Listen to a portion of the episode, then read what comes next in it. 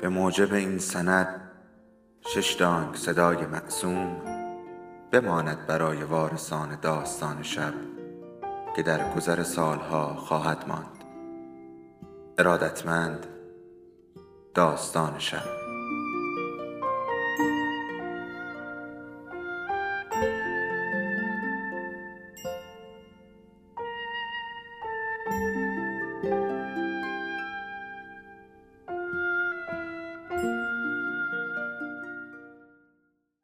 یکی بود یکی نبود.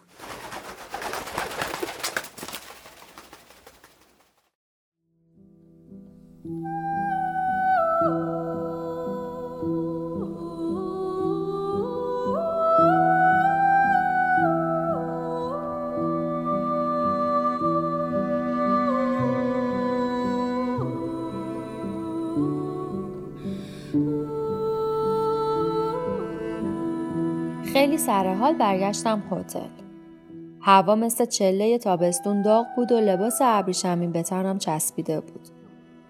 درختای نخل مثل دستایی بودن که رو به آسمون گرفته شدن و آهنگ قشنگ از صدای خوردن موجا به صخره‌ها شنیده می‌شد. کمترین فایده این تکه از سفر ما دیدن قشنگترین جای دنیا بود. کولر اتاقم رو حسابی خنک می کرد و یخچال پر نوشیدنی های خنک بود. یه قوطی آب آناناس رو سر کشیدم و یه نامه تشکر به ایرما و سادی و فانی نوشتم. می‌دونستم خوندنش خوشحالشون می‌کنه. بعد دویلی رو صدا زدم و گفتم می‌خوام نهار بریم رستوران ویلو که یکی از معروفترین رستورانهای هاوایی تو اوهیوست و صاحبش یه زن به اسم کاتلین پریه. اون شب کاتین پری شام محلی مخصوصی سرو می‌کرد که باید رو زمین نشست و بدون قاشق و چنگال خوردش. یه خوک درسته که لای شنای داغ مغز شده بود و روش برگ موز پهن کرده بودن رو جلوی مهمونا گذاشتن. مثل فیلم های موزیکالی که درباره دریاهای جنوبی دنیا می‌سازن و موضوعشون عاشق شدن ملوانه و ازدواج کردنشون با دخترای بومیه. این منظره اشتهای توریستا رو تحریک می‌کرد و مثل بچه ها قهقهه می‌زدن و کم مونده بود گلای هیبیسکوس گردنبنداشون هم با غذاشون بخورن. چند ساعت بعد حوصله‌مون سر رفت و واسه خوردن اسکاش به یکی از دیسکوهای هاوایی رفتیم که تو اون نمی‌شد با دخترها و پسرای جوون هاوایی رقصید. من با یه پسر موبور که انگل شناسی میخون میرقصیدم و هم رقص دویلیوی دختر موهنایی معلم ورزش بود. هر دوتا مثل سیاهی لشکرای فیلم های هالیوودی خوشتیب بودن و قشنگم میرقصیدن.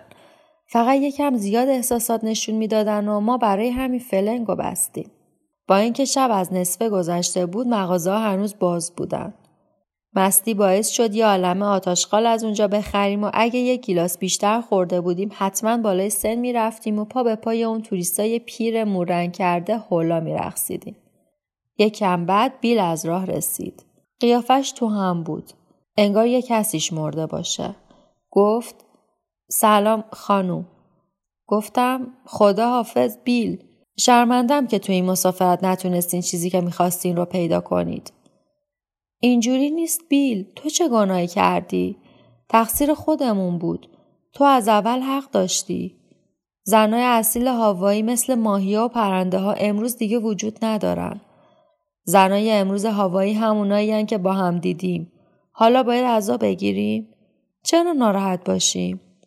اول صبح از هانولولو رفتیم.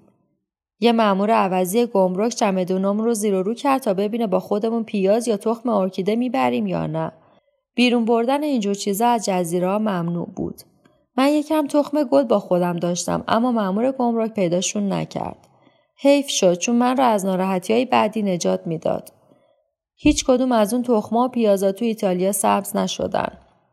تنها از یه پیاز یه بوته بزرگ ارکیده سبز شد اما گلاش اونقدر کوچیک بودن که واسه پیدا کردنشون باید ذربین دست می‌گرفتی. هواپیما پر توریستایی بود که گلای ارکیده ضد عفونی شده دور گردنشون بود. بعد از ظهر رسیدیم لس آنجلس و فردا صبح تو نیویورک بودیم. جایی که تو اون زنها بیشتر از جاهای دیگه دنیا قدرت دارن. اونجا بالاخره دویلیو به مراد دلش رسید. چون دوست دخترش تلگراف اومدنش رو گرفته بود و تو فرودگاه منتظرش بود. یه دختر خوشگل مطلعی با هیکل ظریف. اونقدر دولی رو با کلمه هایی مثل هانی یا سویتی یا شوگر به رگبار بست که منم واسه چند دقیقه خودم رو مثل یه آب نبات مکیده شده چسبناک کس کردم و به نظرم اومد عین یه زن مهربون ژاپنی یا یه مادر واقعی مالزیایی یا یه زن ظریف هندی و بالاخره یه زن گوش به فرمون پاکستانی از دویلیو حساب می‌بره.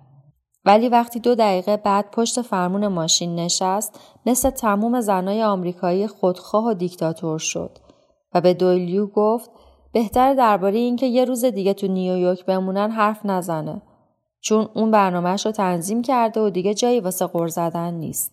تو نیویورک هنوز زمستون بود. سرما تا استخون آدم می‌رسید و واسه همین تو تمام وجودم احساس سرما می‌کردم. لورین دوست دختر دویلیو خیلی خوب رانندگی می‌کرد و 20 دقیقه بعد ما رو به قلب مانهاتان رسوند. تو ماشین حس بچه ای رو داشتم که بعد گذروندن یه تعطیلات آخر هفته خوب تو لونا پارک به مدرسه شبانه روزیش برگشته. ترس همیشگیم اومد سراغم. ترس از این همه آسمون خراش آلوده، خیابونایی گیج کننده و مردایی که حتی فرصت نگاه کردن به یه زن رو ندارن و مثل باد از کنارت میگذرن. یا زنایی که همینجور با مردا طرف میشن. تو دل اون ساختمونای پوشیده شده با نئون که هیچ وقت نور گرم خورشید توشون نمیافتاد هزارون نفر از زنای امروز داشتن با مردای سرخوردهشون میجنگیدن و بهشون فرمون می‌دادن اما همه تای وجودشون خودشون رو تنها حس می‌کردن. زهرا که زنگ ناهار اداره ها می‌خوره اون زنا مثل یه آبشار پرسر و صدای غمزده از اتاقاشون سریز میشن و تو بارا و کافا روبروی یه همبرگر و یه ظرف سالات میشینن و بین هر لقمه همبرگر یا هر برگ کاهو سعی می‌کنن تا به مردی که اون ور همبرگر و سالادشون نشسته یه کلمه حرف بزنن. یه برق که نشونه گدایی محبته از چشاشون میجهه. اما مرد جوابی به اون چشا نمیده. چون از آدمی که پشت اون نگاهه میترسه. بعدش از جا بلند میشن و زود پول غذا رو حساب می‌کنن و از فروشگاه ماستی جنسایی که لازم دارن رو می‌خرن و نگاهی به اون پیشبنده مردونه میندازن که یه تابلوی بزرگ بالاشون نصب شده و روش نوشته یک پیشبند مردانه برای شوهرتان که در آشپزی کمک شماست خریداری کنید. بدون خرید اون پیشبند به اداره های تاریک خودشون برمیگردن. تا دوباره به مبارزشون با جنس مرد که خیلی هم موفقیت آمیز بوده ادامه بدن. این درسته که زنای آمریکایی قدرت بزرگ نامرئی دارن که نظیرش تو زنای هیچ جای دنیا پیدا نمیشه.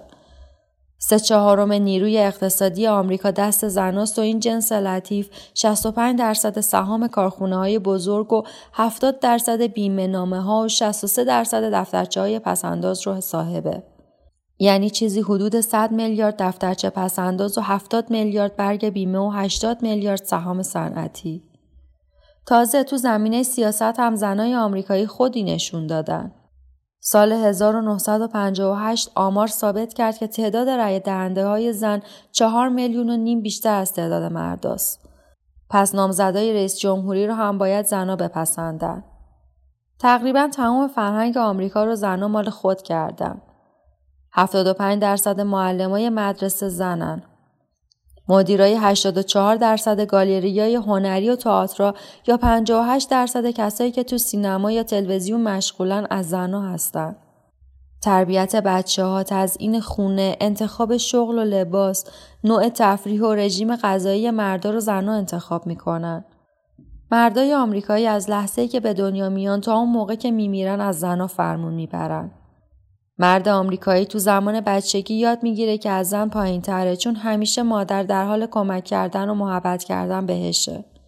اگه شکی در این باره داشته باشه تو مدرسه دیگه مطمئن میشه. چون خانم معلم قبل هر چیزی بهش یاد میده که باید به جنس مخالف احترام کامل بذاره. وقتی بزرگ شد و زنی رو گرفت که مقام اداریش از اون بالاتره دیگه هیچ شکی در مورد برتر بودن زن براش باقی نمیمونه. مرد واقعی تو آمریکا زنه و زن مرده. زن توی آمریکا یه مرده که قدرتش از مردای دیگه بیشتره. می‌تونه رأی بده اما مجبور نیست سرباز بشه و بجنگه. انتظار داره که مرد تو آسانسور کلاهش رو به احترام اون بردار و موقع دست دادن با مرد دستکشش رو از دستش در نمیاره. می‌تونه از نامزد قبلیش به خاطر اینکه بهش قول ازدواج داده شکایت کنه اما نامزده هیچ حقی نداره بعد طلاق می‌تونه از شوهرش نفقه بگیره اما مرد حق همچین کاری رو نداره حتی اگه زنش پولدار باشه تو این پنجاه سال پیشرفت فنی آمریکا فقط یه هدف داشته و اون راحتتر کردن زندگی زناست. هیچکس حتی یه فش هم واسه مردا اختراع نکرده. ماشینای ظرفشویی لباسشویی واسه کمک کردن به زنها اختراع شدن اما چیزی واسه کمک به مردایی که همون ماشینا رو اختراع کردن نشده. اون موقع که مردا دارن واسه راحتی زناشون جون می‌کنن اونا تو وقت و قدرتشون صرف جویی می‌کنن تا بیشتر از قبل نفوذ و قدرت داشته باشن. برای همین تو آمریکا تعداد زنها از مردا بیشتره. سال 1930 تعداد زنها یه میلیون و نیم نفر بیشتر از مردا بود و تو سال 1957 این عدد به هفت و نیم میلیون نفر رسیده. تو آمریکا عوض هر 100 تا دختر 109 تا پسر به دنیا میان. تا 18 سالگی همین نسبت بین دختر و پسرها باقی میمونه ولی از 18 سالگی تا 24 سالگی عوض هر 100 تا دختر فقط 103 تا مرد باقی میمونه و از 24 تا 42 سالگی این عدد به 86 تا مرد نسبت به هر 100 تا زن می‌رسه. از 42 سالگی تا آخر عمر فقط 65 تا مرد واسه هر 100 تا زن زنده میمونن. تو اغلب کشورهای دنیا زنها بیشتر از مرد عمر می‌کنن. چون از نظر جسمی زنها برعکس چیزی که تبلیغ میشه از مردا قوی ترن. زنها قده های قوی تر و فشار خون پایین تر و مقاومت بیشتری به انگلا دارن. این ور دنیا طول عمر زنها از همه جای دنیا بیشتره. هر زن آمریکایی تقریبا 73 سال عمر می‌کنه و این طولانی ترین اندازه متوسط عمر زن تو دنیاست. ولی درباره مردای آمریکایی اینجوری نیست. تو آمریکا زن پیر زیاد می‌بینی ولی مردای بالای پنجاه سال کمتر به چشم می‌خورن. اداره ها و رستوران ها پر پیرزنن ولی از پیرمرد توشون خبری نیست. آدم از خودش می‌پرسه پیرمردا کجا قایم شدن؟ اونا قایم نمیشن چون قبل رسیدن به پیری میمیرن. از زور خستگی موقع ساختن ماشینای تازه واسه زنا یا از حس حقارتی که مدام از طرف زنا بهشون یادآوری میشه سکته قلبی می‌کنن یا سرطان می‌گیرن.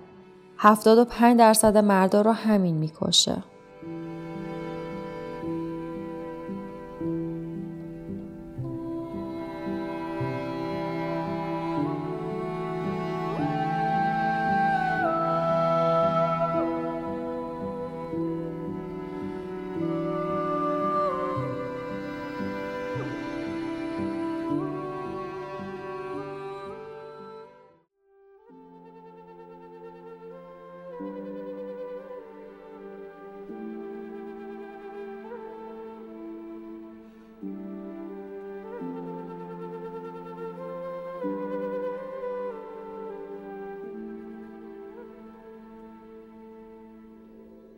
داستان شب بهانه است. برای با هم بودن دور هم نشستن شنیده شدن.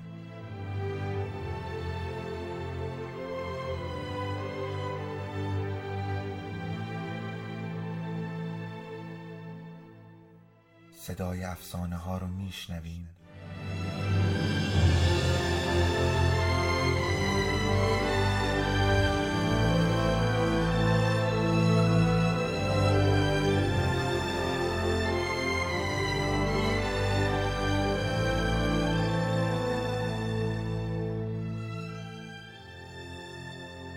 شبتون بخیر.